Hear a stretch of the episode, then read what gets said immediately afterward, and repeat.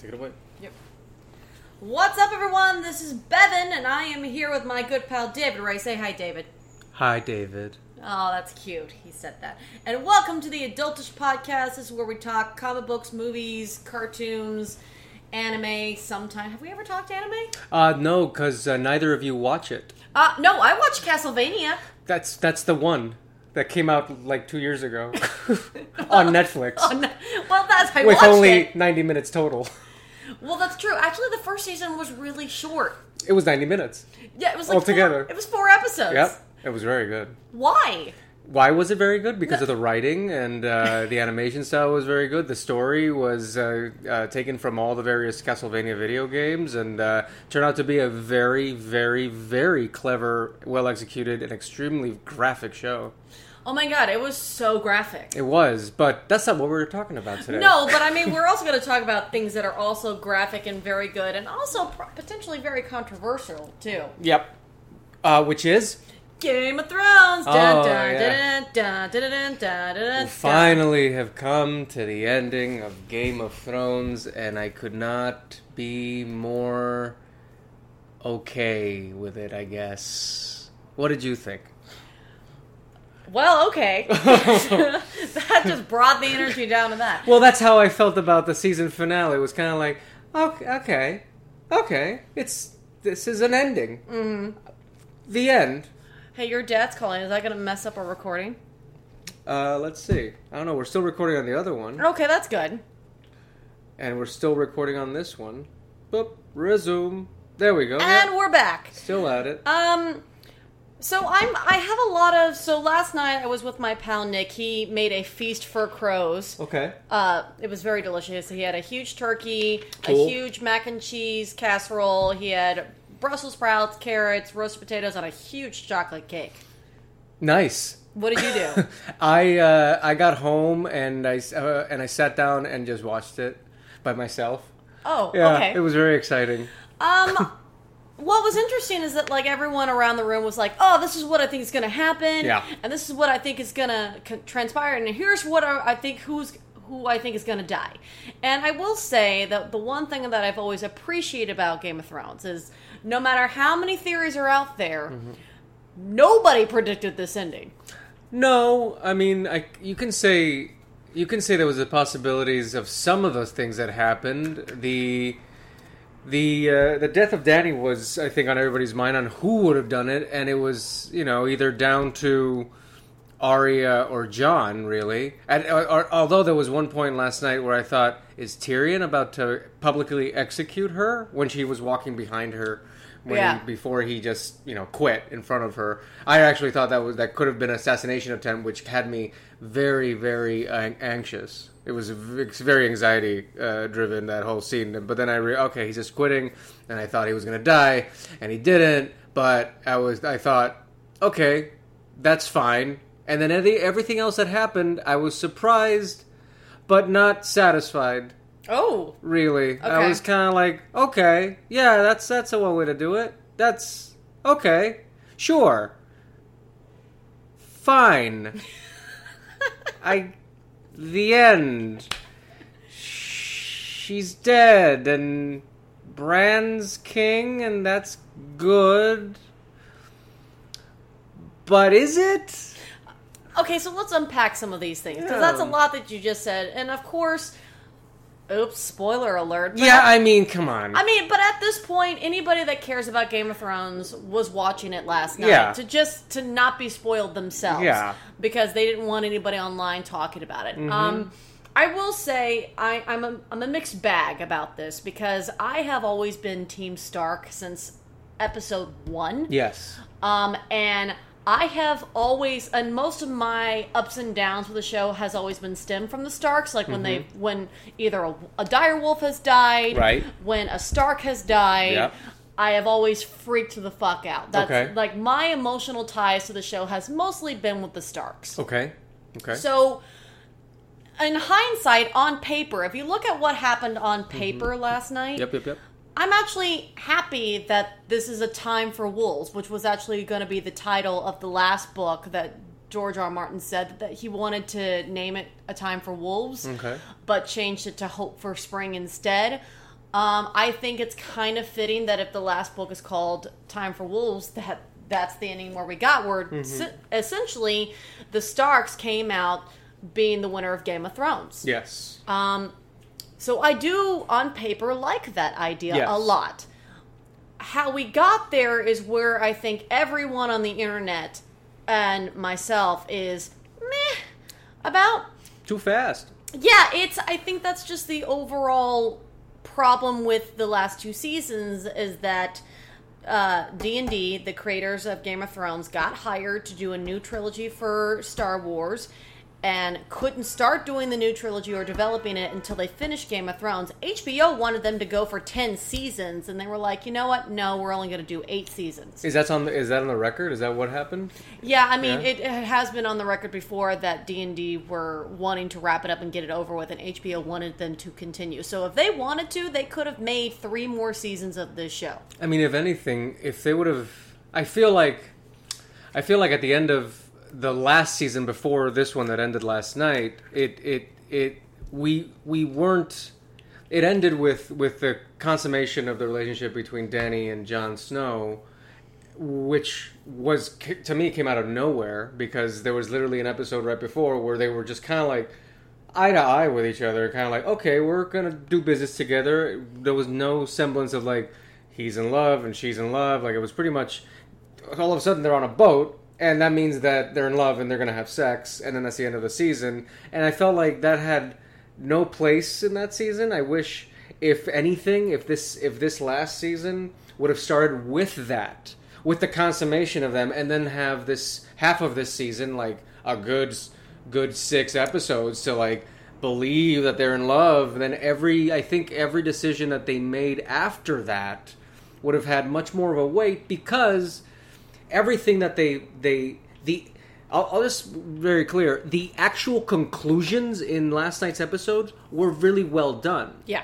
The conclusion of how Daenerys uh, met her fate, and the conclusion of who became king, and the conclusion of the Lannisters, the actual conclusion of Lannisters, and then the actual conclusion of the now six kingdoms, and the actual conclusion of the Wildlings, and and Jon Snow going up to the north, and Tyrion, who he became, and you know how he was pardoned. All the conclusions were Ar- Arya's conclusion excellent. It was very like where they landed and where they're going is very interesting and fitting. I just feel cheated that we never had time to get there organically, I guess. Well, Or it just felt like we didn't. There was no time between last season and this season to believe that these two were in love. There was no no no no time between now and then to to really get a sense of what Sansa was. You know, the machinations of Sansa's uh, Yeah. plight.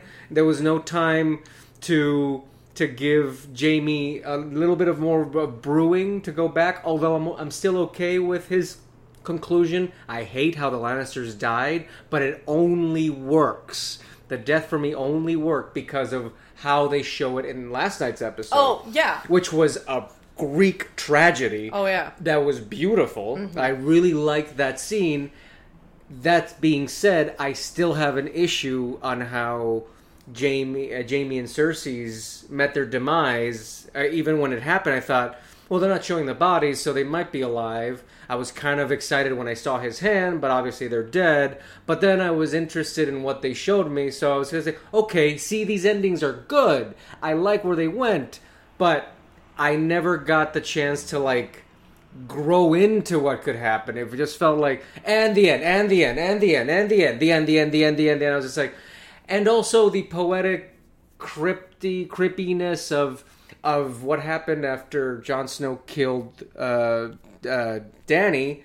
And then that interaction with the dragon was kind of weird. But if you understand and really look, that because he was also a Targaryen, uh, he kind of smelled that there's a lineage there. They're like cousins, really. So it was weird but understandable. But you really have to go nerd up on the last, the whole show, really, when he meets Danny to really understand kind of that scene. So eh, eh, I don't know.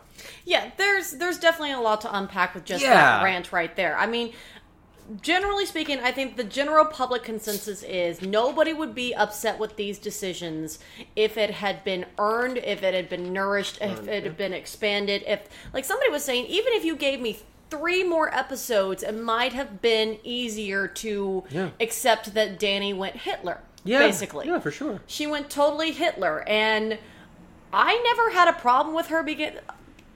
Just spoiler alert for my opinion about Danny, and to begin with, the, the I never really cared that much about Danny because, again, the whole Messiah complex to me is like meh, whatever.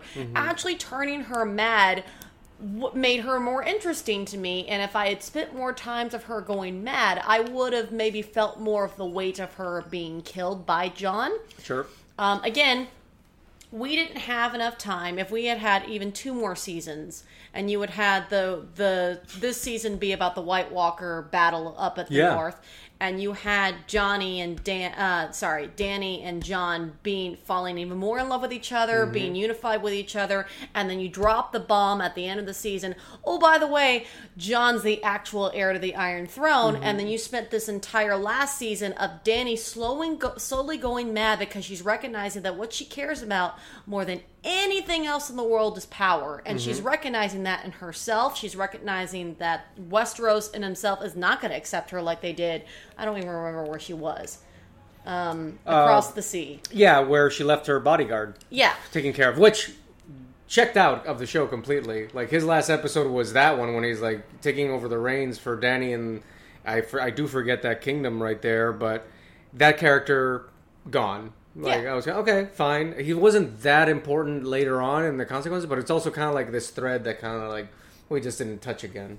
No, yeah, and it's like I would have accepted more of the Bell's turns. More, I mean, I again, I kind of felt nothing when she was killing all these people. In fact, when she started killing all those people, I was like, well, obviously she's dead the next episode. It's just the question of who's going to kill her. Is it Mm-hmm. Going to be Jon? Is it going to be Arya? Arya, yeah. I thought it was maybe going to be Arya, and um, Based on that ending, based on that Um, ending, getting I, on that white horse on yeah the second to last episode. Yeah. and just going after um, a, a person with blue eyes, right? green eyes, Green eyes, right? Yeah. Exactly. which they never fulfilled that prophecy. but No, oh well. It was kind of like she was she was like going for it. She was like you know nailing everything. I really expected her to have her you know rue the day, but even though she didn't, she was the one of the few arcs in the whole show that I was just like that make that's great. Yeah. It, they I think they gave her you know.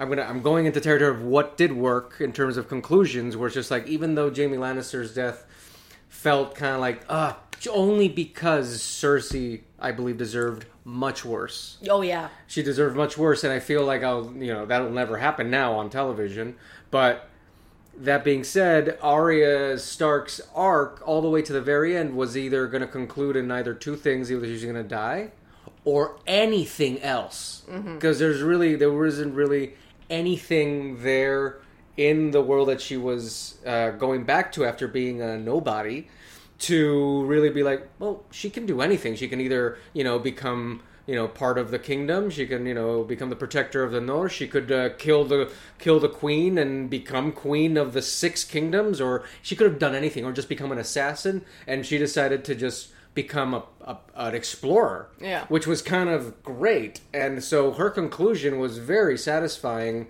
and like apropos, and it, it felt like there was enough of there was like literally three episodes during the whole show that was all about Arya, Arya's you know journey, and so I thought that had a payoff.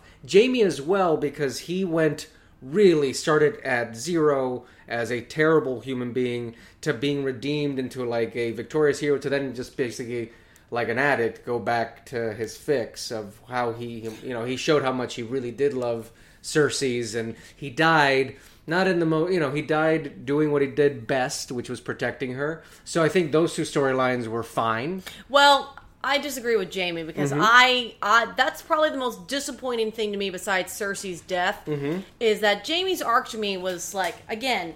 I'm very impressed with the show that can take a complete asshole that Yeah, needs to die yeah. from episode one when he pushes Bran out the window Mm-hmm. and make him redeemable and make him likable and make him where I was rooting for him to actually live. Like when he was that moment when I thought he was going to stay up north with Brienne of Tarth, I'm like, ah, that's great. Mm-hmm. And when he went back to Cersei, I was one of those people that was like, "Are you fucking kidding me? Oh, you better, sure. you better be fucking going back there to kill her," Mm. which I thought would have been epic, and that would have been uh, talk about a Shakespearean tragedy. That Yeah. would have been completely Shakespearean of them if Jaime had gone back to end this whole mess Mm-hmm. that started it, which was pushing Bran out the window because he was fucking his sister. Mm-hmm. And if he'd gone to shut her eyes forever because he realized he recognized that she couldn't stay in this world anymore because she causes too much trouble, I thought that would have been a fitting ending. However, I'm not one of those fanboys that's going to sign the petition to change the show. This is what the writers No, wanted. the show's over. Yeah, the show's The over. show's over, The show's not going to be remade. No. Everyone, calm down. Um, but Jaime's arc was the, probably the most disappointing to me. Hmm. Danny and Jon's arc is just one of those things where I'm like, This, there wasn't any. there, well, yeah, I mean, It wasn't an arc. Da- Danny and Jon to begin with, I Jon, I just I think there was that scene where he was talking to Tyrion, and the the one the one complaint I have about That Jon, scene, Jesus Christ, that scene was frustrating. That scene was frustrating. yeah, it felt like there was two things that You I mean the chamber where where, where Tyrion Yeah, where- was captured? Yeah, where Tyrion Well, after he quits. Yeah. right, right, right. Jon never made any decision himself. Yeah. Somebody pointed this out to me, and I think it's great. Even though Jon got the ending that he wanted, which was to go to the wall with Ghost and, Yeah. and live with the wildlings, he never made that choice himself. No. Literally, Tyrion had to talk him into killing Danny. Then Tyrion and Bran and everybody else decided that Jon was going to go to the wall, which I'm still confused why nobody had to mention, hey, by the way, did you guys know that he's actually a Targaryen and he should probably consider taking the throne himself? Um, none of that Well, he doesn't. But he, he would have said no. Yes, but that then that would have been his choice. But he's been saying no. That's his one. That's the only thing he's he's chosen to do is say no. From day one, Right. He's always been like, I don't want it. I don't want it. I don't. But want the it. Like, last we get it. episode just showed Jon being so passive aggressive, and I'm like, oh my god, dude, come to your own decisions yourself, Yeah. man. But like that. Well, here's the thing. He was. They were saying. They were saying that.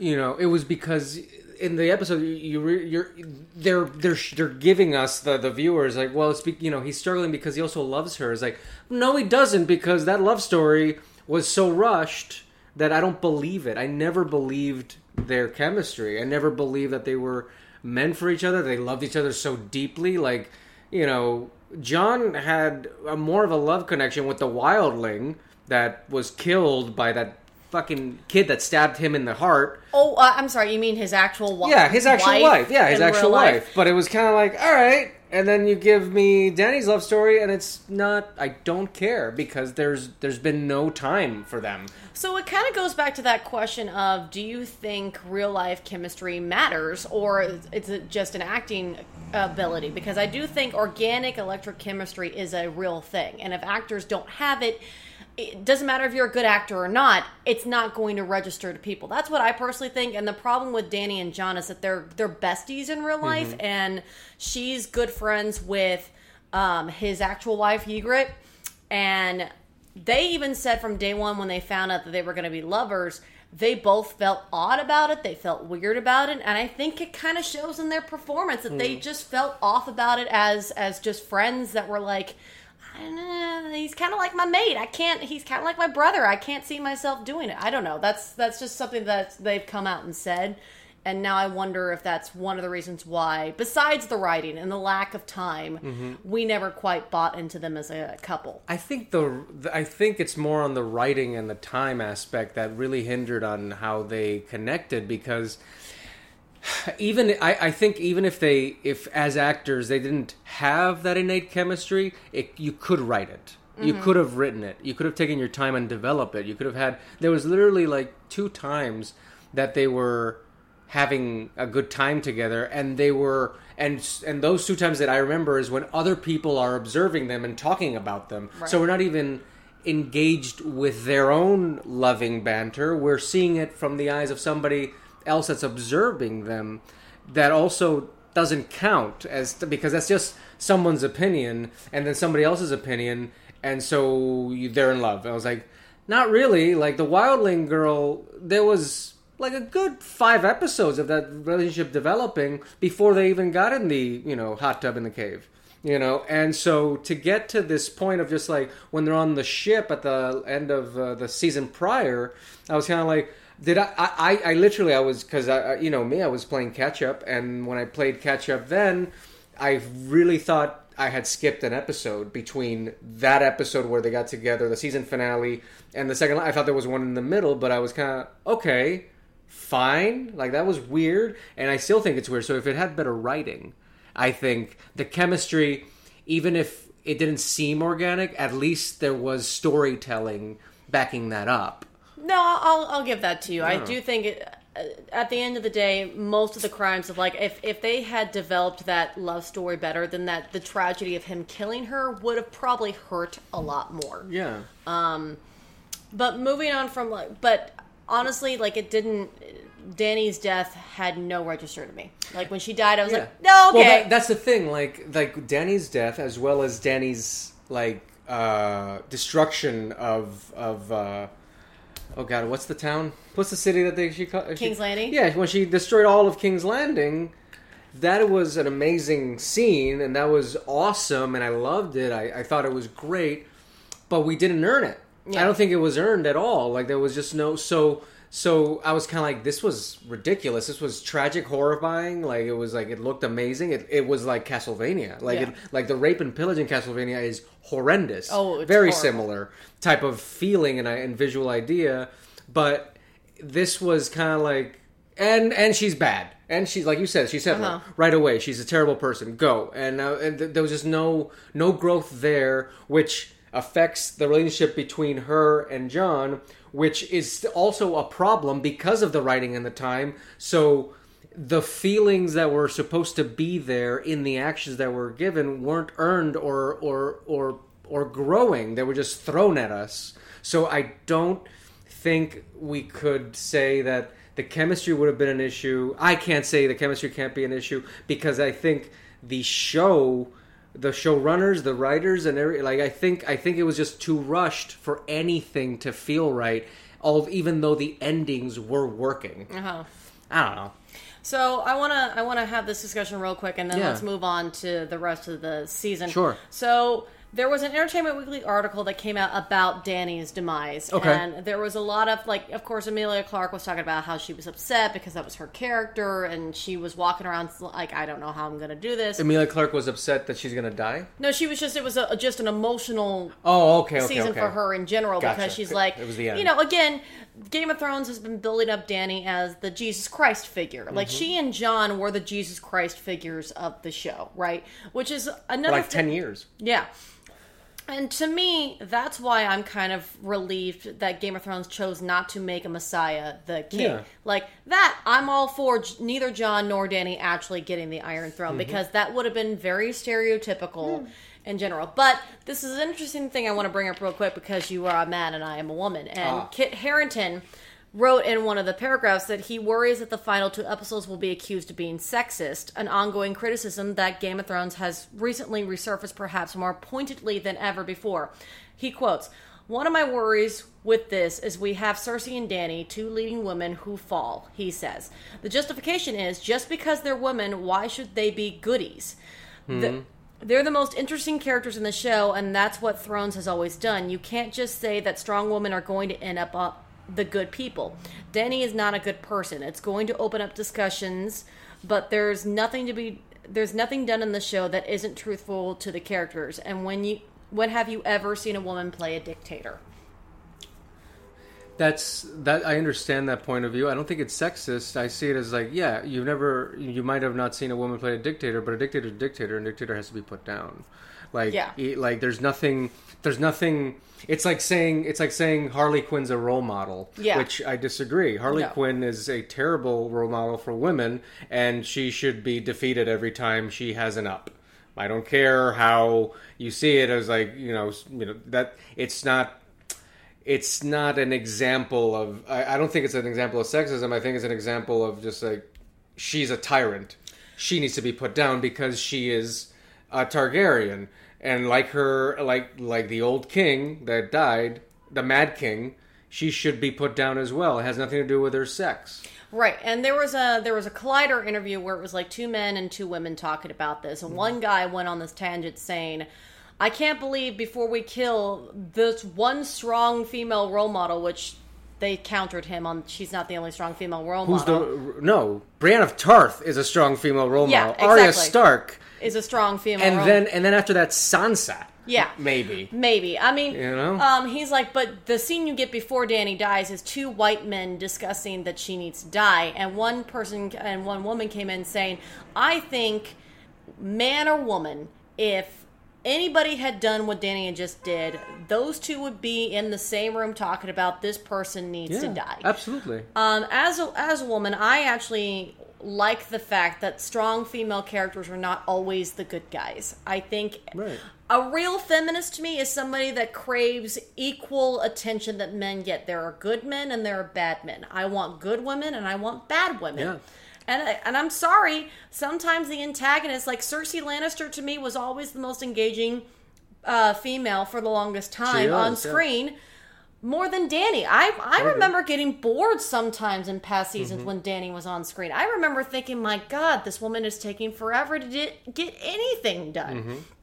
Where Cersei, as much as I wanted to see her die, I was always anxious to see what she was going to do every time she was on the screen. Who was she going to fuck over? Was she going to have an emotional breakdown? Was she just going to get drunk? Was she going to mm-hmm. outmaneuver somebody? You know, it was just she was a very interesting, well-written character, mm-hmm. which is why I'm also pissed she died the way she did. Mm-hmm. I really wanted somebody to fucking kill her. Yeah, for sure. I I I could argue uh, with you about uh, the, the the length that Danny took to get to where she was, based on the fact that she was going through uh, political measures. She was going uh, with her aides. She was going through bureaucracy, which was taking a toll on her as it Yeah. progressed. She was kind of like, "This is not working. Yeah. this is not working." Unlike Cersei's, who does whatever the hell she wants. Uh-huh. Like she basically, it took it took a lot of bullshit on the part of like the cabinet that that that Danny uh, held to turn into Cersei's basically. At the last in the last few episodes. Was just like I'm just gonna do I'm just gonna take one you know copy her and and and gain the power by fear like Cersei's did. Because Cersei never cared about the people. She just cared about herself and her family and the results to maintain her status. And that made her extremely engaging and interesting because like you said you don't know what's going to happen next when she's on screen which was also disappointing in this season because she was barely in it.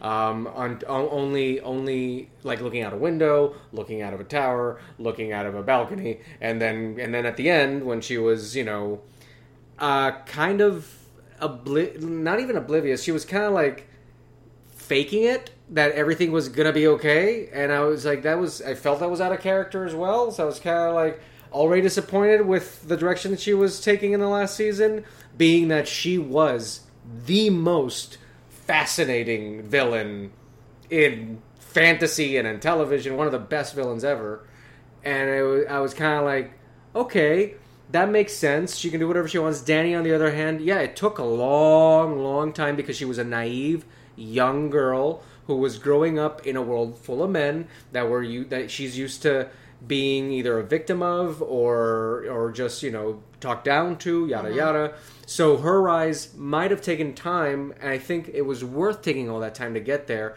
if we only had more time for this flip that happened in this season then i think that time would have that arc would have been much more uh, full circle instead of like I think it was cut in half. The development of her, they took their time and never finished it. They kind of rushed her en- her conclusion of a character.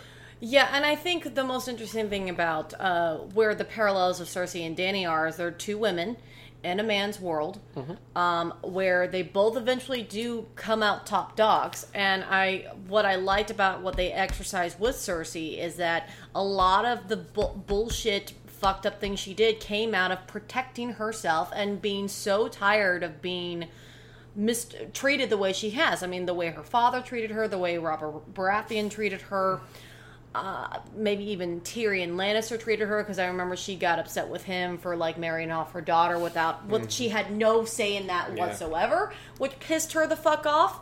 Um, so everything she did that was was Also, when they murdered her son Joffrey, who to this day that's one of the most satisfying things on TV. oh my god when he died I was so fucking happy I was That's waiting so for that kid was this, that season four or season three I think it was four. I know it's four. It's yeah. four. It's the beginning of four, and I just I I waited four seasons for Joffrey to die because from episode one that was a little shit of a Yeah, character. He sucked. He sucked so badly. Yeah. Um, but and that's that's the kind of the conclusion I wanted for Cersei in the sense that she's been sucking so badly, and a lot of her decisions justified. With Danny turning evil, it would have been nice to see that mirroring parallel of her and Cersei, th- where you make the audience think, oh, they're not so different after all, because Danny has gone through similar things, being mm-hmm. forced into a marriage just like Cersei was. Yeah.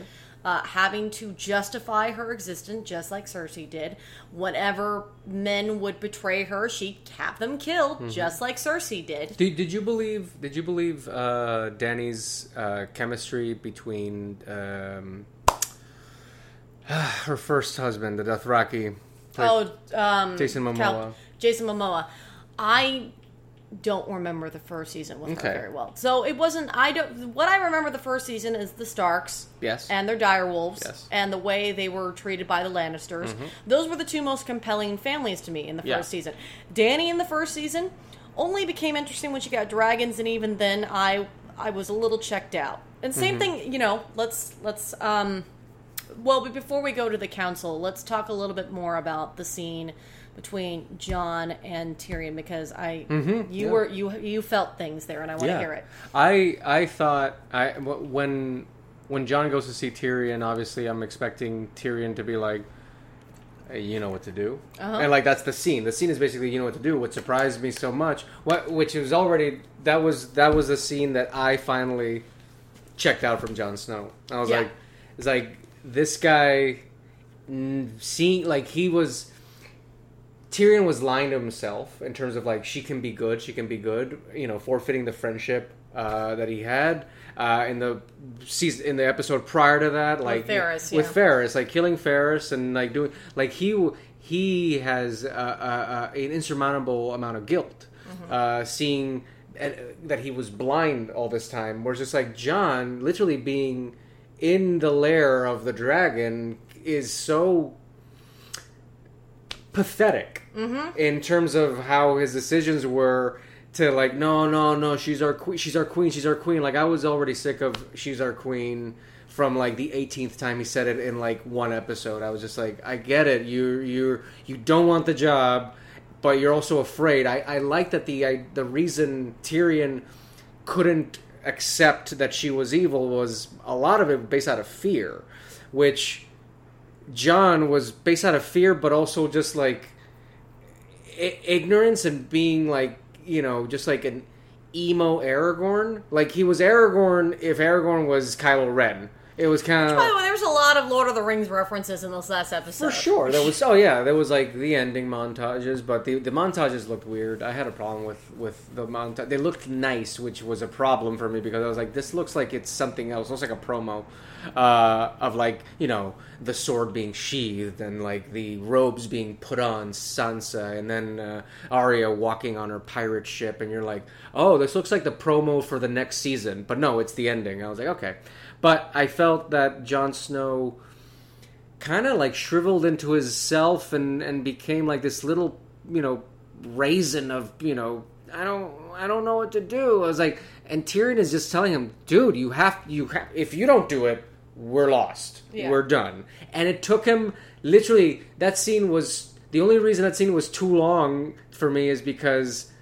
Jon was such a shit. They wrote him and he was like, I can't, I can't, I can't, I can't. And then he starts to leave. And I, I still can't. And then Tyrion has to just insist upon it. And I, and I, that was a really frustrating scene.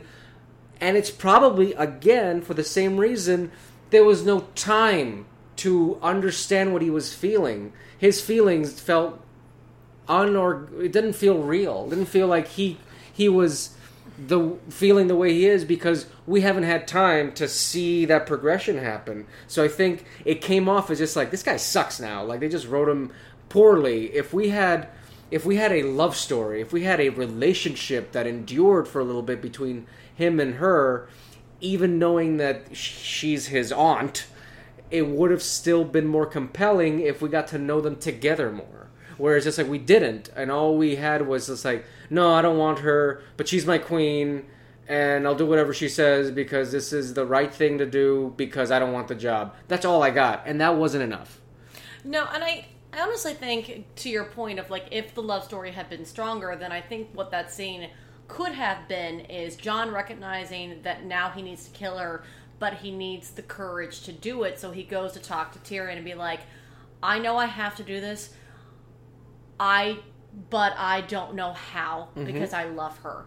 And Tyrion's all of Tyrion's speeches are great. Um, Like him sitting there saying, "I also loved her too," and you also buy that because again, he spent more screen time with her That makes sense. than than Jon did. I mean, Tyrion's Yeah. been like what since season five or 6 with her. Mm-hmm. Yeah. Um, and and Tyrion's whole thing about like seeing his brother and sister dead and recognizing that like he was wrong and he needs and he knows that Dany has to die and that also hurts him was more believable than Jon's reasonings. And again, I also checked out with Jon Snow. I was like, "Are you fucking kidding me, man? Like you need to grow some balls about Yeah. this." But if we had earned more of their love story, like you had said, I think that scene would have worked out great if Jon's like, there's only one person that will give me the enough reason and courage and understands what I'm going through because, again, Tyrion said, I love her too.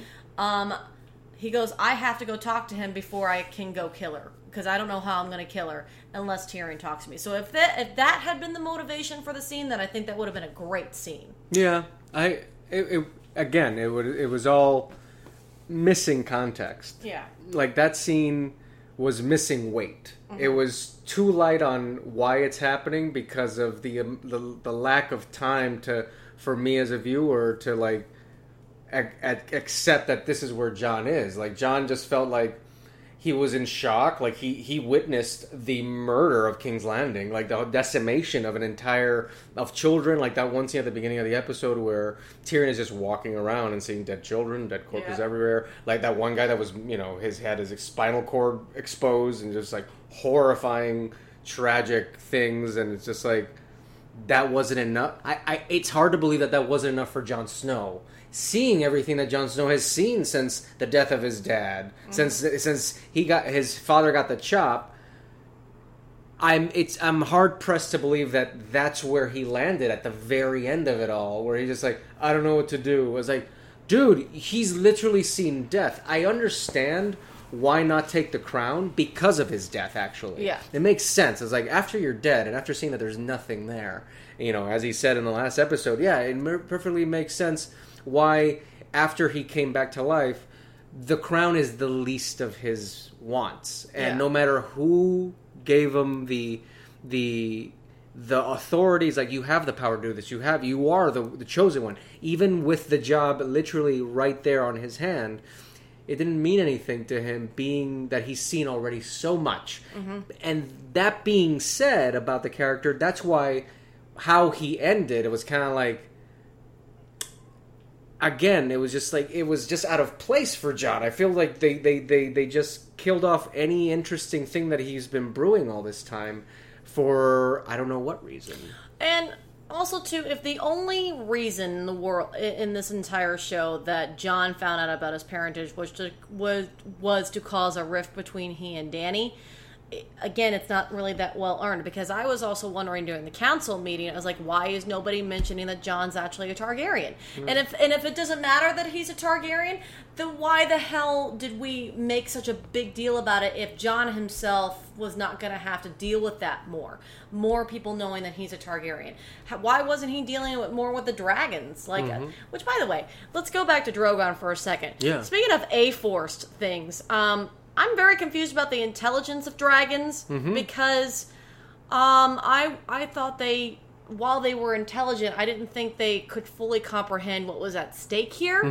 Um, and when he chose to mount the throne, while that looked cool and stuff, from a narrative perspective, I'm like, how does he know that that's the source of all the problem? Does he think that the throne killed his mom because there's a knife in her? Like, I, I mean, that was i don't weird know to me. there's also there's also the idea that she's psychically linked with these animals Yeah. like I, that's how I, I i that's the only way i could understand it which that relationship of being i guess uh, uh, linked was never clear to me Uh-huh. as a viewer because that's what it was I guess implying in this sort of poetic moment of like burning the throne down for for a split second I thought when the dragon appeared that he was that was the end of Jon Snow. I Right. thought he's just going to burst into flames. And then when I saw him melting the throne I thought, "Oh, this is going to be horrible. He's going to heat up the throne and then put Jon in it." And just fry him and melt him in there. I thought this was going to be a horrifying death scene. It was neither. It was kind of like this poetic idea of just like this is the source of all this. Like he kind of figured out what the Game of Thrones was, and Which was a dumb chair that was ugly. it was a big chair full of knives, and then he sees his mother that's dead, and then he sees this other Targaryen. Like he see, like it's like cousin, what happened? Mother's dead. Why? That's fire coming out. Why? and then because they're linked as, I guess, somewhat of a family, he can't kill his cousin, which is the most benevolent creature in the whole show. Because anybody that kills any family member is going to die. Yeah. So it showed it showed kind of like this superior uh, intelligence that I didn't understand was there from the beginning. But if it was, cool. Well, again, not war- not um, not warranted, not um, not earned. not earned or just like that was new to me. Yeah. like that was just new. I was like, oh, this is okay. So he like the the the, the dragon was very aware of what was happening, and you know it's like a morality tale, and you know he's like, this is the source of all the evil, this chair, and. I was expecting him to kill him, or I was expecting for the dragon to be. I was, I was like imagining all sorts of things. I was like, "Where's Arya? Like she's hiding somewhere." Yeah. I thought Arya's hiding somewhere, and she's gonna Kill chop, dragon. you know, chop the dragon's head off, or something like that, or you know, something horrifying, or awesome, or fantastic. I would have actually thought it'd be cool, or I would have gotten it. Um, like I thought this was all leading up to when she died and the dragon showed up. I was like, e- one or two things are going to happen. Mm-hmm. Dragon's going to burst flames onto Jon, and Jon's not going to get affected by it because he's a Targaryen. Mm. Because I kept thinking, have we ever seen Jon be attempted to be burned alive? And the answer is no, we have not. He could have died by the blue dragon. That's it. Yeah, he Yeah. could have died by the blue dragon, but the the other dragons, I, I wanted to see maybe Drogon get angry and spark fire at him, see that Hmm. he can't be burned alive because he's a Targaryen. Um, and then the dragon sit there and go, "Oh, okay, so I guess you're my new master now, or you're my you're my family now." Yeah. Um, but even though he already knew he was a Targaryen, but just out of anger, like, "Dad, why?" Yeah, Oh, exactly. that's right. I can't kill you. Exactly. He couldn't have killed him. Maybe that's why. That, that's a good point. That's a good point. And then if somebody had witnessed that, then the secret would have come even more out that Mm-hmm. Jon is an actual Targaryen. Yep. Um, and then maybe the army would have knelt to him. And then I thought what might have happened then is Jon would have been like, okay, I'm going to do this one thing as a Targaryen. He would have come out um, because everyone would have maybe witnessed, like enough people would have witnessed that on Daenerys' army to go, oh shit, he's a Targaryen just like she is. Bend the knee to Jon. He's now our new leader. And Jon would have been like, okay, here's what's going to happen. All of you go home. I'm going to give you free land. You're going to retire. And then once everyone's like, Jon, thank you so much for saving the land, he would have been like, I'm going to go north because honestly, I really don't want this. You guys figure this out. I'm done. I'm going to go north with the wildlings and I'm going to retire because I've damned earned it because I've saved everybody now. I thought that was maybe going to happen, but it didn't. What did actually happen, David? Well, uh, he kills his uh, his his girlfriend slash aunt, and the dragon uh, uh, has a very uh, you know sad moment where he burns the throne and he takes and he, he opens up the walls. You know whatever the destruction of the, what, the all the walls that were behind the Iron Throne. He just clears a path for himself. He picks up his mom and his big talons and just flies away with her into somewhere. So now in Westeros, there's a dragon somewhere that is mourning the death of his mother and very confused about what just happened for the last 10 years of his life because because it, it was all building up to to the death of his mother basically unless he's very intelligent and knows exactly what happened and he's fine with it but what I don't get or just like liked about it is just like you you say like if if if if if uh, Jon Snow would have come out and said I'm a Targaryen. This is what happens. I don't think the Dothraki or the Unsullied would have given a shit about him saying that because they, the Dothraki civilization has been decimated for the sake of Dany, Well, but here's a here's and the where I Unsullied were freed because of her, not Jon Snow. So if even if Jon Snow said, "I'm her nephew and I'm the heir to the throne," I don't think it would have been enough for the Unsullied or the Dothraki to be cool with it. So here's where I would counter that. That's why they would have to at least witness uh, Drogon attempting to kill him, and when he comes out unscathed and unburned, the Unsullied and the Dothraki have always seen that sign as like, oh man, this is like a savior, this is like a mm-hmm. god. Mm-hmm. And if they had witnessed that, I think they would have gotten superstitious, like, oh, this is a sh- shit, this is an actual mm-hmm. god. I think that's where he could have gotten away with it, but only if Drogon had attempted to burn him alive. But also only if Jon Snow would have wanted to. Right. Well, because it all comes down to Jon Snow wouldn't have wanted he wouldn't have done any of that. Even if even if he got burned in front of everybody, he would twenty bucks he would just be on his knees naked, just being like, just just give me a cape and I'll leave.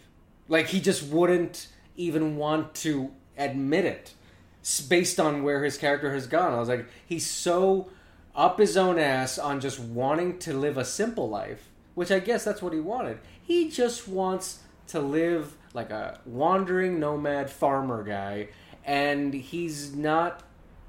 He wasn't brave enough to admit that ever, because that's what happens to him at the end. At the end of the show, he goes to the you know he goes to the Night's Watch, and then he opens the, the they open the gates, and he goes up to the north with the wildlings to wander the earth for the rest of his life you know, I don't think it even matters to him that he has a life sentence and that he can't marry because he apparently can't take any initiative to do anything by himself to even take on a wife. Like his the wildling girl came on to him, you know, and that's why when he goes to Cersei's, no, not Cersei's, when he goes to Dany on the boat, that was so out of character. But it would have been fine if it was out of character if we had seen the progression of that happening. Right. Um, well, here's another thing. Going back to what you think about the Unsullied and the Dothraki, I'm even shocked that he even was kept taken prisoner.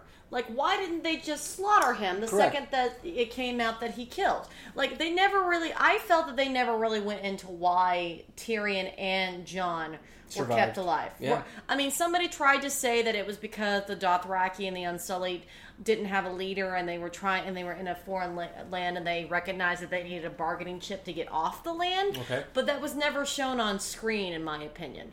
Did you see that or no?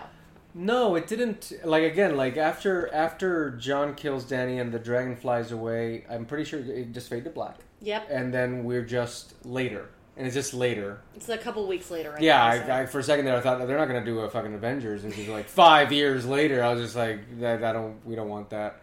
But I thought when that happened, I was just like, the consequences, like when Dany was being held, and then she flies away by the dragon, and Jon Snow is just left there in front of what was the Iron Throne. All I'm thinking is just like, below that tower, there is hundreds and hundreds of the Unsullied and hundreds and hundreds of the Dothraki that are as soon as they realize that Dany's gone because Jon Snow stabbed him in the chest, they're gonna decimate him. Yeah. They're gonna kill him. So I was surprised that they took the upper hand.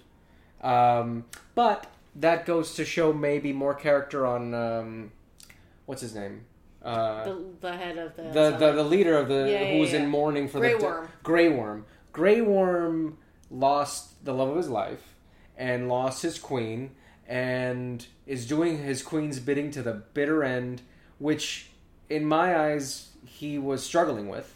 But he was also so angry at what happened to his lover that he was blinded by rage, where his actions were all for the queen, but also for himself. Like he was, he was saying, like when he was executing all these Lannister soldiers at the last episode last night, it seemed more like a, "I'm killing you because you killed my girlfriend," not "I'm doing my job." Right. So, so seeing that he's that vicious because he's in mourning and he's dealing with uh, with her death.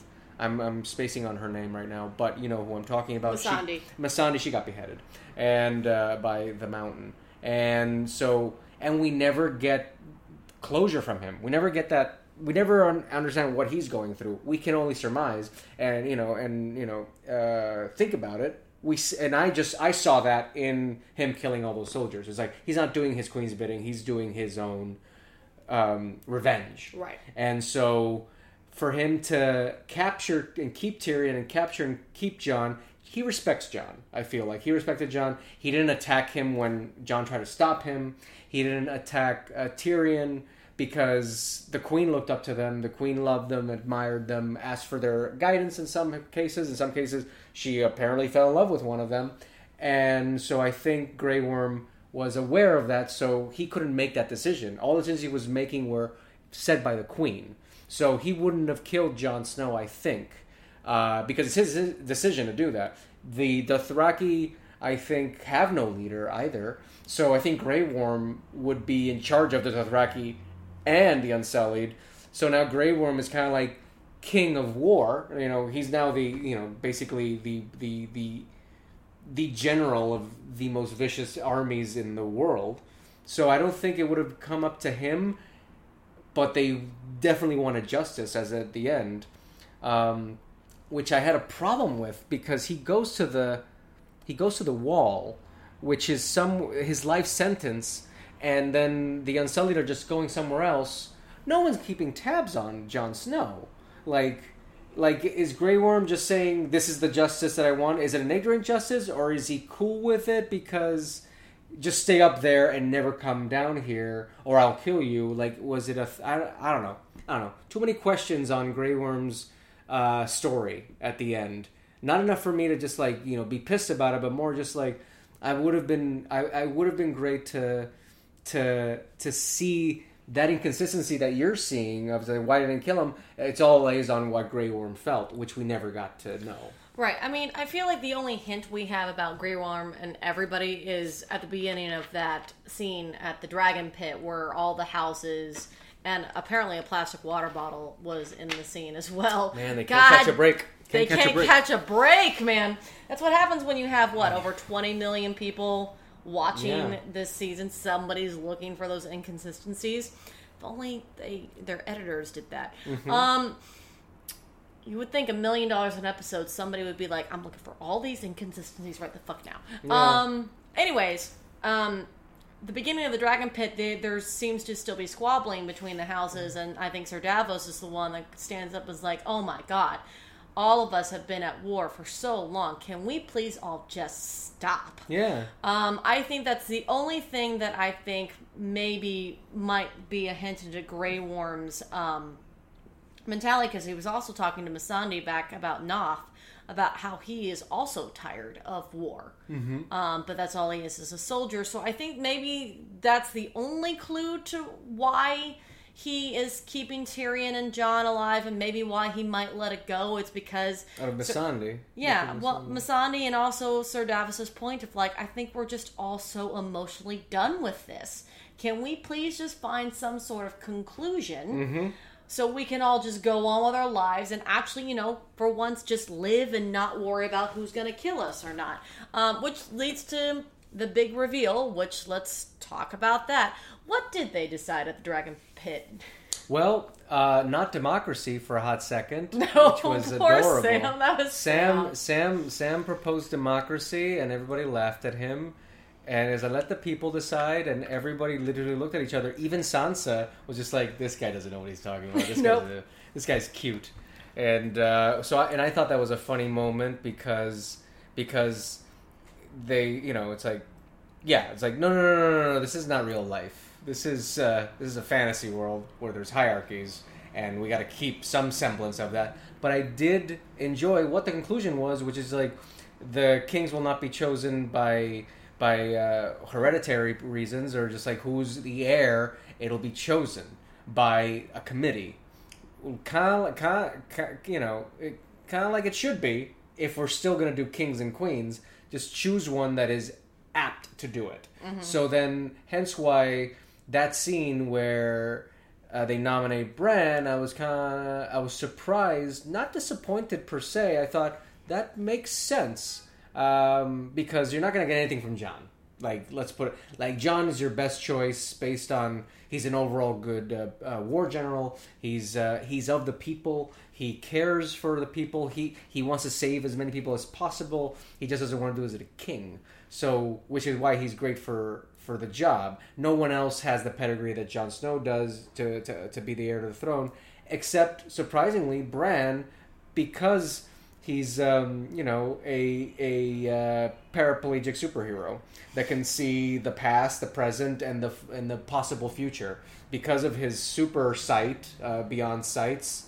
Um, he's like this Thundercat sword embedded in a person. Mm-hmm. You know, he can he has sight beyond sight, and he can see all these things. So I understand that. Okay, that's a really good calculated decision on this. Also, he's young. He can rule for 50 plus 60 plus years. I don't I actually don't know how long the people in in this universe live for, but I'm guessing pretty long.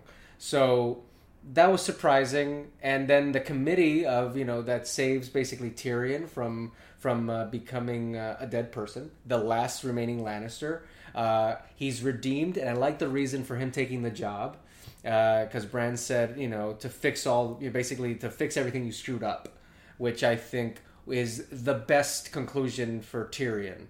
Uh, will he? Because because it, it opens up the idea, uh, kind of like Arya. It opens up the idea of what kind of a person Tyrion will become later in the future. He's been molding up to be a very respectable uh, aide in how to run a country, how to run uh, cities and the people, because he's of the people. He, you know, used to whore around with the people and, and vibe with the people and just be a degenerate like the people.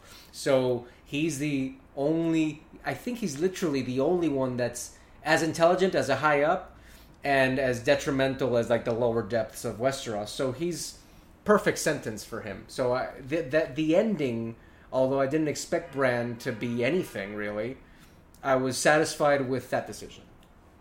So I have a couple of thoughts about yeah. that. Um, again, I've always been House Stark, yeah. so on paper I like these things. Um, Bran on paper does make sense. He is somebody that is not um, influenced by want and need anymore. He's just somebody that just knows things. He he knows more things than Tyrion, which I will admit, part of me does want to see what a Bran kingdom and a Tyrion as hand looks like yeah. because it must it's going to be frustrating for Tyrion to always lose to Bran who will always know more than he does. Mm-hmm. Um, which you could kind of see a hint of that happening when he has his king councils and Tyrion's like, yeah, well get on that. Like yeah. he's he's almost intimidated by the fact that Bran is going to walk into the room, already know what Tyrion's going to say and what he's going to do. So there is no hiding from Bran anything. Um, so I do, and that, in a sense, is where I go back to. Well, this is now Brandon starting to become interesting to me because now he's ruling as a three-eyed raven who wants nothing and feels nothing. He won't have Tyrion. children. Yeah, he won't have children. But the downfall of being it revealed that it's Bran to me was a little bit of a huh because let's talk about another character whose scenes I skipped a lot in the mm-hmm. past season was Bran. Okay. Like I I could not give a flying fuck about Bran mm-hmm. in most seasons. I think he wasn't even there for one of the seasons of Game of Thrones at all. I think he just was not there. Mm-hmm. I think it was season five, something like that. He just didn't make an appearance. So I'm like, are you telling me this entire time, this kid that fell off a window, who becomes a cripple, who can walk, whose scenes were very boring to mm-hmm. me most of the time, that's my king now? Like, yeah. I, again, I think it would have, I would have been more emotionally, I would have felt more emotion about it had I cared about mm-hmm. the character of Bran. Um, which I will give it to Game of Thrones. Never saw that coming. And then when the scene happened between he and Tyrion in the council, I was like, well, wait, but I might care now. Right. But the show's over. Right. So, d- d- okay. And then on, on that note with the Starks, I'm surprised that Sansa was allowed to have an independent kingdom and it didn't cause an uproar with all the rest of the houses, especially what's her face from the um, uh, the Greyjoys. Right. Like I was expecting her to be like, bullshit. Right. If Sansa gets to have her own kingdom, then I get to have my own Mm-hmm. kingdom. I was expecting that to go down because that would have been in character for her. Yeah. Like she was already throwing a fight about this whole thing. She's Yeah, like, she "No, I stood up for Daenerys. I I'm not about this right now." And then and then they just all all these houses let the Starks just basically win everything. Mm-hmm. They get their own kingdom and their blood is now on the throne. Mm-hmm. I was expecting a lot more. Now, I didn't expect the Tullys to because the Tullys are family. I didn't expect them to throw a fit, or even um, the little bird guy that's now uh, a grown ass man. Uh, Little bird guy. Little bird. the, the the guy that was um it was Catelyn's sister that like on the Vale. Oh, Lord right. of the Yeah, Vale. yeah, yeah. yeah. I was expecting like I didn't expect them to throw any sort of Mm-hmm. anything, but I you know Dorne, the unnamed prince who we Mm-hmm. didn't know who that was. I was expecting maybe Dorne or the Greyjoys to be like, "Yo, what do you mean she gets her own kingdom? Right. What do you mean that's allowed? Mm-hmm. Like." I was expecting then the wheel to just start all over again. Like, there you go, Sansa. We were all unified until you had to sit there and say, no, uh, the North is going to be its own thing. Bye, bitch. Like it's always been. Yeah. Yeah. Well, I mean, I think the decisions of what they ended up doing in the kingdoms of just like one step forward, one step back. Yeah. Um, keeping one thing the same and then another thing moving forward. Uh, I think that was a interesting idea. Um, I think it just it, it, it fell into the conclusions of where these characters wanted to be. Mm-hmm. Like from the beginning, Sansa, I guess, always wanted to be queen Yep. always wanted that and uh, without any with her naivete and not knowing how the world worked back then uh, she got to a conclusion where all those like seeing in retrospect seeing every time she's not there you don't every time you don't see sansa you just she's she's in winterfell showing face and just representing. And she stayed there because she's not good in battle, but she knew what to do. Mm-hmm. And so it was kind of like she's just been grooming herself for the job that she, I guess, always dreamed of. And she got what she wanted. I think the Greyjoys didn't give much fuss because of Theon's sacrifice. I think Theon's sacrifice had, had a lot to do with not not stirring shit up Okay. because um, because Theon pre Reek uh, was a disaster of a person, Right. and and was and he got shit from that, and then he became Reek, got shit for that, and he was pardoned by his sister. He was pardoned by the Starks, and he himself rescued his like he he he he kind of like made peace. He himself doing what he did, I think, has a lot to do with that decision for the Greyjoys to be just like, fine, Sansa, just keep doing what you want, because the Greyjoys still have the Iron Fleet. They still, you know, they keep their lands, which is really what she wanted Right. you know uh, so i think that that worked what was surprising is that yeah no one uh, fussed about her doing that but again i think it's because no one wants to go to winterfell like really no one wants to go back there except her jon and the wildlings. Nobody likes winterfell except for the starks and the wildlings and ghost. That's it. Nobody else could care much about so she's like we just want to be our own thing. They're like fine just stay up there. So i'm okay with that. I'm Okay. okay with that. It's fine Uh, and then Bran being king. That's fine with you? it is fine because that's all we got. Because it Yeah. can't be. Arya doesn't want it. Arya doesn't want it. Sansa, no. I just doesn't doesn't make sense. She doesn't have any clout. I think to do that. Well, and also, too, a lot of terrible things happened to her in King's Landing. I Yeah. think she's content to be back up at Yeah, she'll never want to go back there. Yeah. you know. Um, and then the uh, the guys from the south, uh, who uh, where uh, Pascal was from. Yeah. Uh, Dorne. Dorne, yeah, they, they, you know, we don't care as much about those guys, so I don't think they care as much about it either. So no fuss there. Also, she, the the the lady from Dorne that was put up in the prison by Cersei's, what happened to her? Oh, no, remember Cersei poisoned both of them. Oh, it was just a matter of time. It was just a matter of time. She was going to make them die a slow and painful death. That's right. That's right. But we didn't see that happen. No, we just knew that they were going to die. But it also, they're in King's Landing, so they either, if they were still alive, they, Nah, they, they probably dead at that point. They probably died in the siege. I did think it was funny because I, I do love this uh, actor. He's in um, he's an Outlander and he's he's been in a lot of things. The Edmund Tully, the uncle, when Mm-hmm. Yes, he yes, when he made that one attempt to like vie for it, and Sansa's like, "Uncle, sit down." Yeah. For a second there, I wasn't expecting him to nominate himself. I was thinking he was gonna introduce somebody. Yeah. I thought he was gonna like talk a, talk for Arya or talk for Sansa or talk for somebody. I wasn't expecting him to nominate himself. So then when that happened, I was like, okay, that was awkward. And on purpose, obviously. But I was, yeah, I was just like, well, look at him try. I totally had forgotten who he was. Like when he was starting to talk, if she hadn't said uncle, I would have been like, "Who is this guy?" I have, no, I have to go back and check because I had no idea.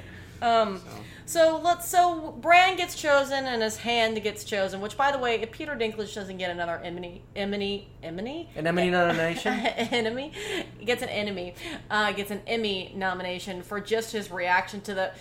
No! Yeah. Don't give this to me for a Yeah. third time. Yeah. Oh my god! Like his his sheer horror of like, oh fuck, no, Yeah. please, anybody but me. Oh, it was great.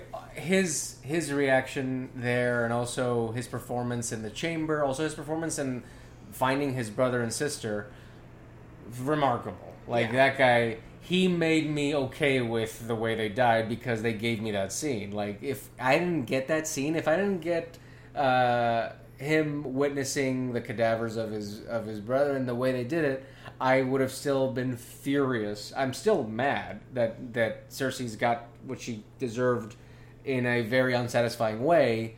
Uh, but I am happy with how they showed the conclusion of that storyline because it was just like it was just so sad. Like the Lannisters are the most horrible and sad things in Westeros, and that scene kind of put it all together. So Yeah, but you know, in a sense, if we if we really think about it, Bran really became king so Tyrion could become king.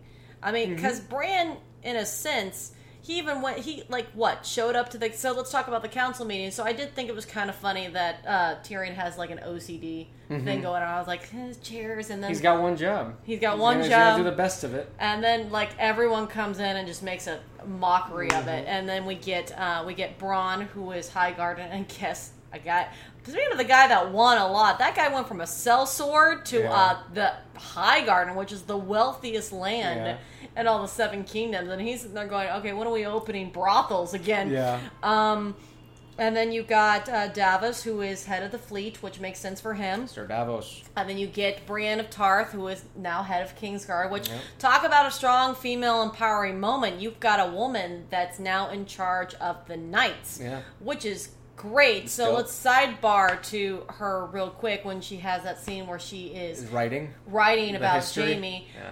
I I thought that was very touching, and it got me angry at Jaime again for what he did to Mm-hmm. her because I did want those two to work out. I knew that because it was Game of Thrones, it probably wasn't. Mm-hmm. It was going, never going to It was never going to work out. to. But they teased me with a moment that they might work out, and they had better chemistry than Dany and Jon. By tenfold, because Yeah. again, we spent so many seasons with those two. Yeah. Their arc was beautiful, like from them hating each other to him insulting her and her femininity to him Mm-hmm. rescuing her to she rescuing him to him Fighting. taking her fighting together to him taking her virginity to him even contemplating staying with her. For her to give him and there was somebody online that was like oh how weak of her to give him a happy ending. That's that's not a female empowerment movie i was like fuck off. I actually do think it was really great of her because she was in a sense as a knight honoring him and every like it's because of him that she even is a knight Yeah. um and it's even because of him that she's even still alive after Mm. all of these years that I think she knew that even though he broke her heart, she owed it to him to at least write down the history books that he did something noble. the bigger picture. Like Yeah. like there's nothing. It's it's not it's not about that scene is not about a female empowerment. That scene is about just laying down what happened, and there is there is a history there. The relationship didn't come about in that evening when they they they they consummated the relationship. It it started when they met. Yeah. And so, bigger picture idea. That's what she was doing. She was thinking of the bigger picture. Her pocket and time with him is no one's business and no one but her oh, but her own Mm-hmm. and whoever was around that knew about it which is Tyrion um, uh, what's his name the poor wildling Oh, Uh, um, um he was so sad and drunk and Um, drunk most of the time. I forget yeah. his name. but yeah uh, Big Red and Big uh, Red. yeah Big Red he was you know very sad those are the only people that know what really happened but it's no one's business and you need to update the history books and the Kingslayer is a big part of the history of Westeros and even as if even though he was a horrible monster that had let the record show of how his life concluded it's important it's for the books I think it was right it had the scene was not about that Yeah.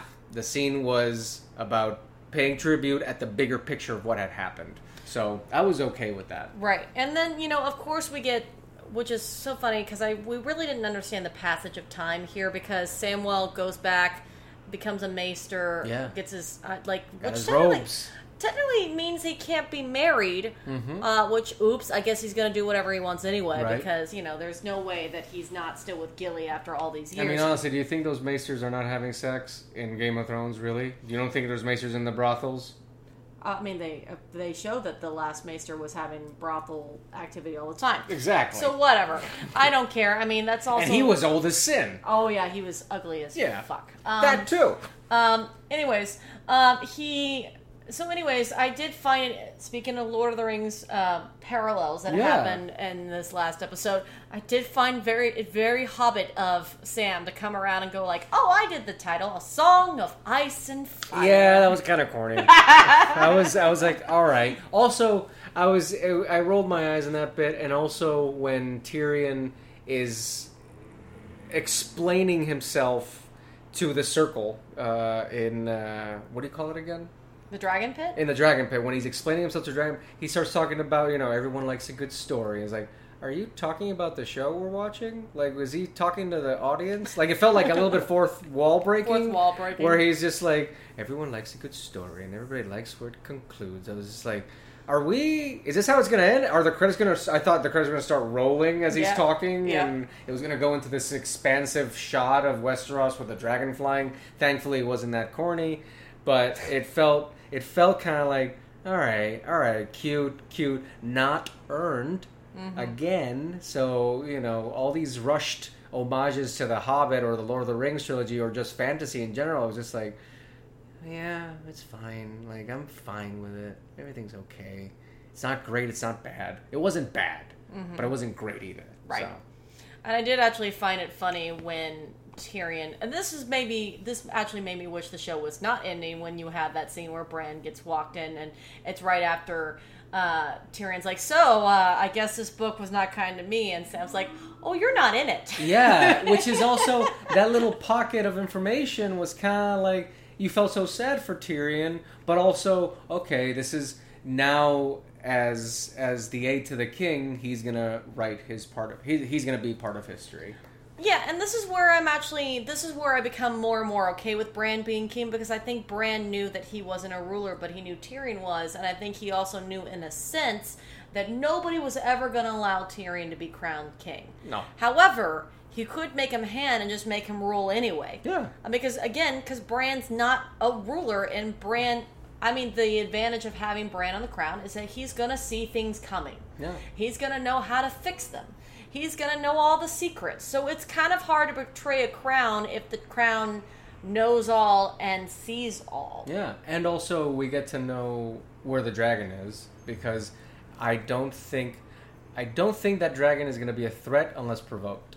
And so, but it's cool to keep tabs on it, and you know, no one can really keep tabs on it except for Bran. So I think it's a good system of of basically kind of like getting our shit together for anything that could come at us. Also, if if anything, Bran is good to be king because he could, I guess, communicate with birds and animals and maybe dragons. Can he talk to dragons? Uh, I think he can go inside their head. Right. And control them. Like, actually, a lot of people thought he was going to warg into the dragon to take it down. That like to make the cool. Mm-hmm. dragon kill itself. Um, I leaving it open for the dragon. I th- I'm fine with that. I mean, Mm. I actually kind of thought maybe the last shot as Jon was walking into the woods, as Drogon was just there waiting for him because maybe Drogon recognized that the only other family he has left is Jon. Oh, oh, just just basically staying with Jon. Yeah, just staying with Jon because that's the only blood he has left. Right, right, right, So the. Wildlings has a dragon now. Like, but you know what? I'm I'm still okay with the fact because I was the one But, that was. but again, no one wants to go up north. Yeah. Nobody. Jon Well, the dragons Snow- don't even like the North. Yeah, Jon Snow is the only guy that wants to go up north. and yet he still did not choose that for himself. That's still Yeah. the, the thing that bothers me. Yeah. So we get to the point where Jon has chosen to go up north, and he and Tyrion have one other scene together where Tyrion's like, you know, you're a hand for long enough, you need to probably piss off the edge of the world. Um, and Jon goes to, and speaking of something that feels very uh, Lord of the Rings, Mm-hmm. Is the harbor scene, which is very Lord of the Rings, where all the hobbits, I mean, I'm sorry, the Starks—the Starks are lined up. are lined up, and they go Saying to goodbyes. say to goodbyes. Uh, talk me through that. Well, yeah, it was. Uh, so you have Sansa, you have Arya, you have Bran all lined up, uh, saying goodbye to Jon, who is being taken up to the north by boat, and so he goes and says goodbye to Sansa, and basically is like, "Oh, take care of the kingdom." We can see, you know, he goes to Arya, and they, you know, Arya's like, uh, "You can come see me." He's like, "Oh, they don't allow women." I was like, "Who's gonna stop Arya Stark from going anywhere?" And Arya reveals that you know she's not even gonna go up there because she's not even gonna stick around in Westeros, and she puts the idea out there is like, "What's out? What's past Westeros?" And people are like, "I don't know." Which, pardon, pardon me, but I was just like I was surprised that nobody had that curiosity ever. Yeah. Like I'm kind of perplexed that there is no nautical exploration at all. Like no one thought about that, and it took our. Thank God it happened because I was kind of like I was surprised that that was a thing that was new. Yeah. So, but I was very happy with that Yeah. because that opens up a whole other idea of what a sh- the show could be. Um, and then saying goodbye to Bran and and to his king and being on his knees to Bran. It's it's it's strange because you don't like Sansa's very you know she's sad that this is the conclusion of of Jon Snow, but again, who's gonna uphold this contract of his life sentence if no one is gonna go up there? Like who is gonna be like, hey, that guy up in is he still up in the north in the wall? Because he's not. He went up to just stay with the wildlings. Right, and again, the Unsullied are leaving too. They're going to Naath, so it's Yeah. not like anybody's and Naath as south, right? I believe so. Yeah. Yeah. So they're not they're not going anywhere cold, and nobody's going to go there to Check up. check up on him. So them being insistent that he go to the wall is I think I think again it goes back to Bran knows everything and he knows that Jon Snow wanted to go back up north and be there and that's where he was happy. So Bran made it look like a punishment. Sure. Um, that's where I think that came in. I think that came in because Bran knew that Jon liked it up there, and Bran knew that if he made it masked as a punishment, and then he's like, I, and knew that nobody was going to go up there to check and make sure he was there. Yeah. Then, wh- then who's the wiser of that whole thing? Yeah, I don't know.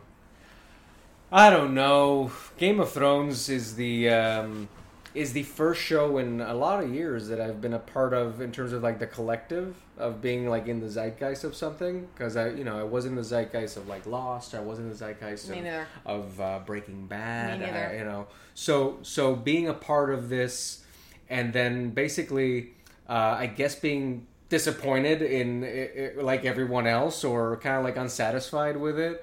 Um, I got to be a part of you know watching something that everybody was you know always talking about for like weeks on end, and uh, you know it was this constant thing. The build up for this last season was like a mar- like like Avengers Endgame. Like it was just like, oh my god, when is this gonna happen? And and and now being a part of it, I was just like, eh, you know, you know, you, if you let the hype take you, you're gonna be disappointed. Right. And um, I, I I would like to have an argument about this show later, like maybe you know sometime later, like years later, and see would I care to see it again because to me still even though I've seen great things after that episode. The episode I'm about to talk, I just mentioned, it's like, but nothing still never topped uh, the Red Wedding. Nothing, nothing, nothing in that that TV show could have ended there with the red wedding. with the Red Wedding, leaving so many questions up in the air. But that conclusion of just like horrifying reality in that world was just like all hope is destroyed. Nothing came as emotionally impactful, tragic, and unbelievably good television. Like it was so entertaining to be just completely shocked.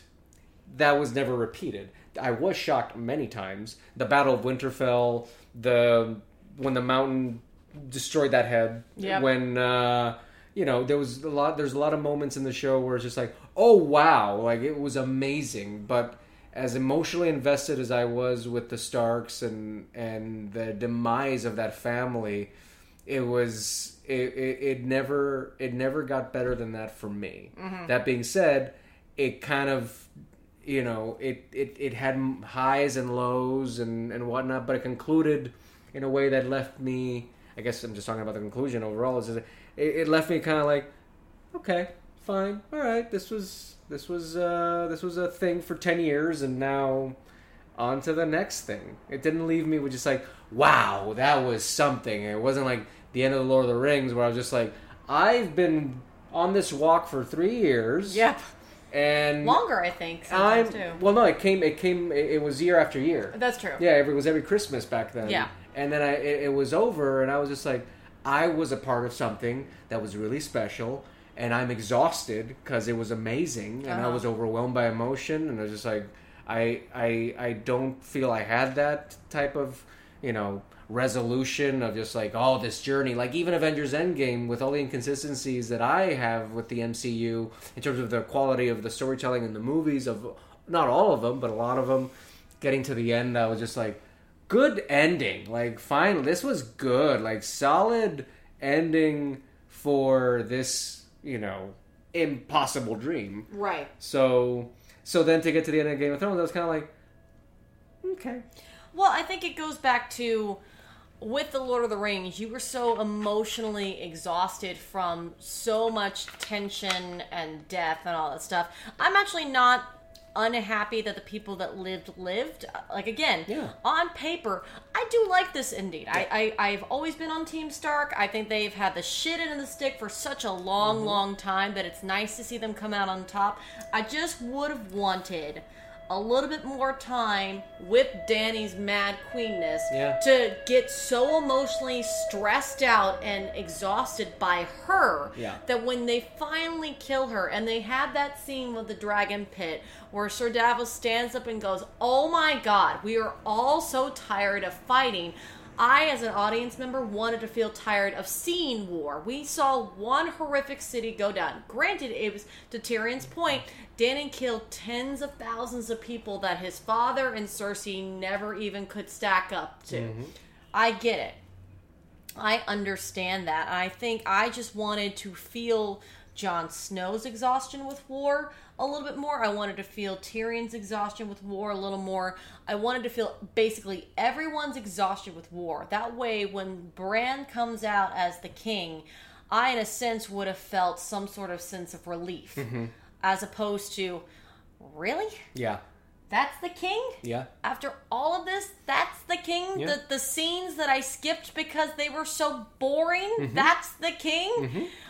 Like that's where I go back to agreement with you of like this is fine and I like this on paper. If I had been given one more season or even maybe four more episodes of just stress after like something like the red wedding i was so physically stressed out and mentally exhausted that i was like i don't even know how i want to watch this next episode right now because i that pissed me off so badly. that was amazing. it was amazing how was much it pissed me off. I mean, there's even YouTube videos of people reacting to the Red Wedding where they're being recorded by people that read the books. Uh-huh. And there's people watching it that have not read the books and they know what's coming and they just see people go, What the what the fuck? What Yeah. the fuck? Yeah. What is happening? Yeah. Like I wanted at least two more moments of that in the show for me to go, what the? I don't understand what's happening. Somebody stop this. Somebody stop this. For me to finally, and then give me that ending. Mm-hmm. Because then I'll be like, oh, thank God. Jon's with his wolf and he finally gave him a pet. Yeah, I, I I saw that moment. I was like, oh, finally, internet can just shut the fuck up. Because Jesus Christ, I they couldn't pet the CG wolf in the last episode. That is treason beyond repair. Like, Hey, listen, I was affected by that, oh okay? my God, have you guys seen John Wick? That's real tragedy, folks. By the way, John Wick three, excellent. Okay. Talk, talking about the weekend. I saw John Wick three. I just needed a break to say that. It's really good. Anyways, yeah, the the I'm, I'm when I saw him pet the ghost, I was just like, oh, good, good, good, good. We can just shut up about it now because uh, I I was I found it really humorous that people were just like, he didn't pet his dog goodbye. What a monster. Okay, listen. I have I have a defendant of that again, Uh-huh. being Team Stark. Sure. With the dire wolf, Ghost is really the only dire wolf. Yeah. That has survived Yeah. so many fucking things that he should not have survived. he survived. went headfirst into with the Dothraki. I and- know, yeah. and lived, And lived. lost an ear. Lost That's an all ear. he did. Yeah. So after all of that, I felt like the way it was being written is that Jon was dragon powered, like he was high on just oh look, I got a dragon Mm-hmm. I upgraded now. pets. I upgraded pets, Yep. and that's the way. And as a dog person, which I very much Mm-hmm. am, and somebody again who is Team Stark and for the direwolves, and had to watch a lot of direwolves die. Mm-hmm. Yep. I had to watch a lot of them die, and it hurt me every time. Mm-hmm. The if that was honestly going to be the last interaction Jon had with Ghost, I would have been upset about it. Like Yeah. that was something against Jon's ter- uh, character of like, are you a dick now? To the one person that has saved your life several times and stuck by you, are you? I mean, I understand it's a direwolf, but those and the I totally get it. well, the lore of the Starkhood Yeah. is like they're they they're each got a wolf. They each got a wolf, Yeah, and yeah. that represents them. And Jon has what Well Jon's then, well then you could say that he wasn't representing himself in that moment no because Jon kind of quit representing himself all around in this season. right. So really, it's uh, it's just a bad battle on Jon because Jon had just been kind of like kind of sucking Oh, in this yeah. season. Um, I think we have to call Right. it call it a day. Yeah, no, but um, but it but it's been Closing so- thoughts. So closing thoughts. Uh, Game of Thrones is over. Uh, it's uh, Bevin. It's been ten years, and Mm-hmm. There's a prequel coming. Are you excited about that or no? not really. No, because uh, because uh, I think uh, it, it, it it it we need a break. Mm-hmm. I, I'm I'm excited. After see, did you see the trailer after the show Which for? Uh, Dark Materials? yes, I did see that. I was taken back because I knew that it was in, it, that was a show that was happening, but I actually did not know that it was an HBO show. I didn't know who the casting was. I didn't know any of it Oh yeah. so so seeing that was kind of surprising. I was like, oh cool, HBO wants to hold on to us, uh, which that looks interesting. But overall, the conclusion of this ten year saga of the of the Lord of the Game of the Thrones, I, I'm kind of like it was fine ending. It was fine. I wasn't overwhelmed. I wasn't like unsat. I was unsatisfied, but not not to the degree of like the ending sucked. I was just like, it's fine. I wish uh, we could have had um, more storytelling to get to that ending. I just all I wanted was just a few more hours of of of uh, Game of Thrones. I just wanted give me. S- selfishly give me six more hours before getting to the last episode and and i would have been disappointed about other things instead You're right. Like I think just to round this up, I think no matter this is honestly a good problem for any show to have, right? Like so they their fandom was so large and so wide worldwide Worldwide, spread yeah. that no matter who they chose to be on the Iron Mm-hmm. Throne, somebody was always going to have a problem with it. Somebody was always going to have a problem with who lived and who died. Sure.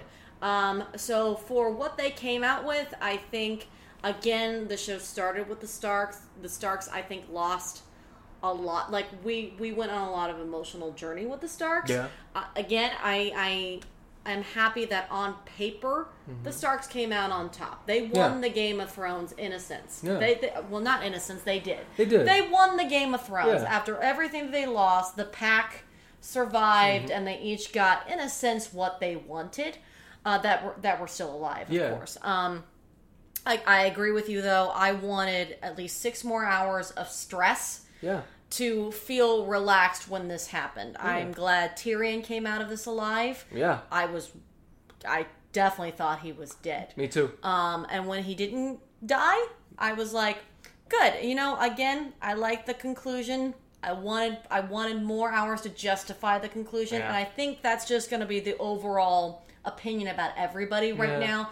So I think if there's any losers on this, it's it's D and D, the creators of Game of Thrones. I think they I think their own power and and ambition to take on the next Star Wars trilogy affected how Game of Thrones ended, and that's a shame. It is a shame, which also, I mean, not to say anything about D and D, which, by the way, it took me like a week to understand that reference, um, because I was Darren and yeah, because I was yeah, I was like, oh, we were talking about David. Benioff and whatever, Yeah. Um, but the only thing that concerned me about it is just like, well, does that mean that they're just gonna rush to the ending of the next Star Wars trilogy? Like, are they just gonna you know tie up knots like that? Because I'm not. I'm. Not, I'm not excited. That ex- I'm excited for more Star Wars. I'm always going to be more excited for more Star Wars.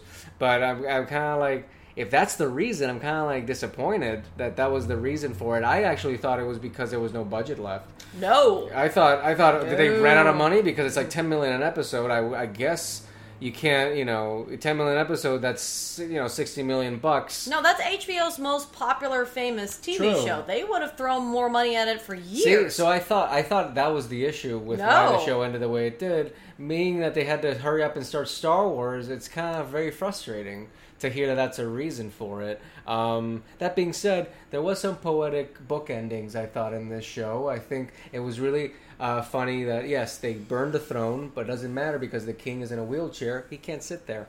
Also, I thought it was really uh, the imagery, the poetic imagery of Bran climbing up that tower and being pushed by the Lannisters to years later going back up, climbing to the top, and the Lannisters being taken down and the tower falling on them was kind of like a very beautiful, maybe not on purpose poetry that happened there. Um, so that it had great imagery. It ended with a great look, but the content felt like rushed again. It was rushed. It was rushed. yeah, and the uh, major problem of the and show you can't fix that. And you can't you fix can't that. fix that. Unfortunately, you can't. Internet, you can't fix that. You can't. Grumpy Cat's dead. Game of Thrones is over, and he didn't pet the wolf, and there was a bottle of water there, and there was a cup of coffee. The end. It was actually herbal tea. It was actually herbal tea. it was, you know, who cares? It's over. I would be actually, uh, I would be actually interested in having this conversation again after some time has passed because I want to see Mm-hmm. if this show ages well. I want to see if this actual series finale ages well because I think a lot of people are on emotional highs right now. Sure. But maybe if you go back and look at just the episode for what it is, Mm-hmm. Um, maybe it ages better than what it. And again, it wasn't a bad episode. It just, wasn't. It just felt like we. There was episodes missing. yeah, it just, Yeah. we just felt like we skipped a couple of episodes. We skipped like half a season. We skipped like no, maybe even an entire season. Yeah. Well, yeah, you could have, like you said, you could have just done a whole season of getting to the Battle of Winterfell and just end season seven, which is this one. Mm-hmm. No, eight. This was eight. So end season eight with the Battle of Winterfell, Yeah. and then just go for, and then just do six episodes, ninety minutes each of getting to kill Cersei's. Yeah. And end this whole thing. So, uh, yeah, that, that's a, that's a pipe dream. Yeah. That's a pipe dream, Bevin. Internet, that's a pipe dream. It's all over. Um, so go out there and be angry.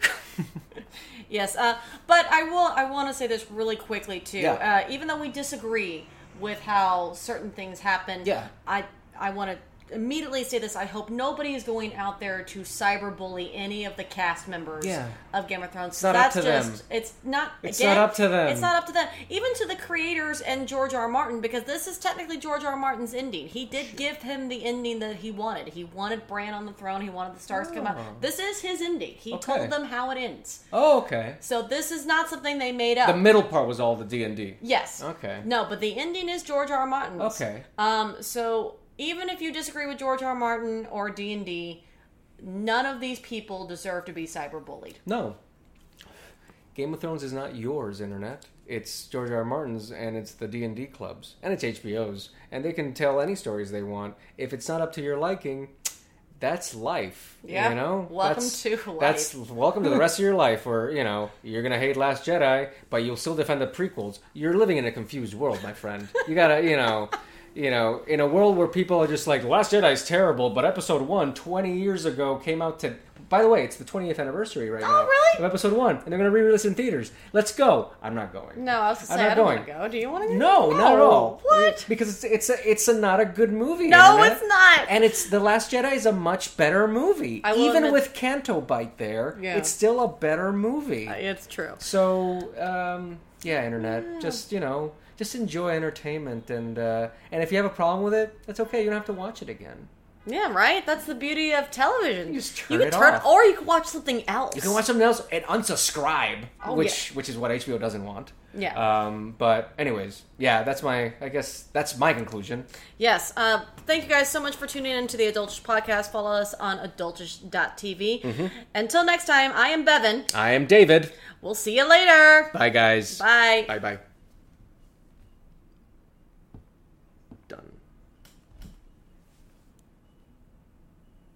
Is it there? No, but it's here. Okay, great. Jesus. Why is it not there? I don't know.